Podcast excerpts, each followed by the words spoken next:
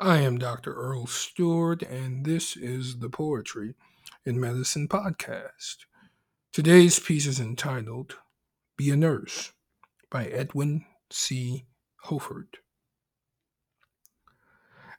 As I look all around me and see how life has changed, all my younger hopes and dreams have all been rearranged.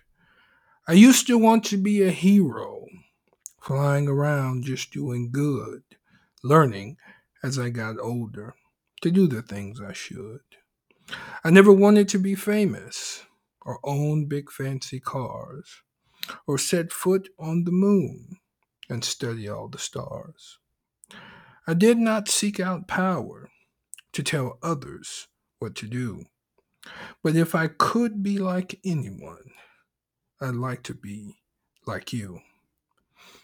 Helping little children, and some older people too.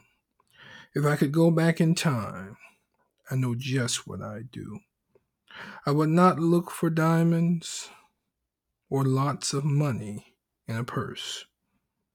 I would be the best of heroes. I would become a nurse.